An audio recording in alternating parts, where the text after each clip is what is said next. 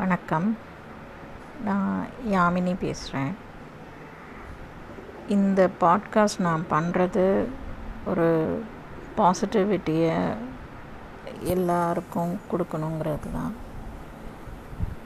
நம்ம எது அதிகமாக கொடுக்குறோமோ அது நமக்கு அதிகமாக திரும்பி கிடைக்கும்னு நம்புகிறேன் ஸோ இதில் ஒரு சுயநலமும் கலந்துருக்குன்னு வச்சுக்கலாம். சில நேரங்களில்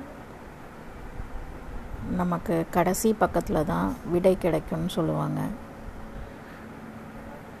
ஸோ இன்றைக்கி நான் சொல்லியிருக்கிற இந்த கோட் வந்து உங்களில் யாருக்காவது ஏதோ ஒரு தருணத்துக்காக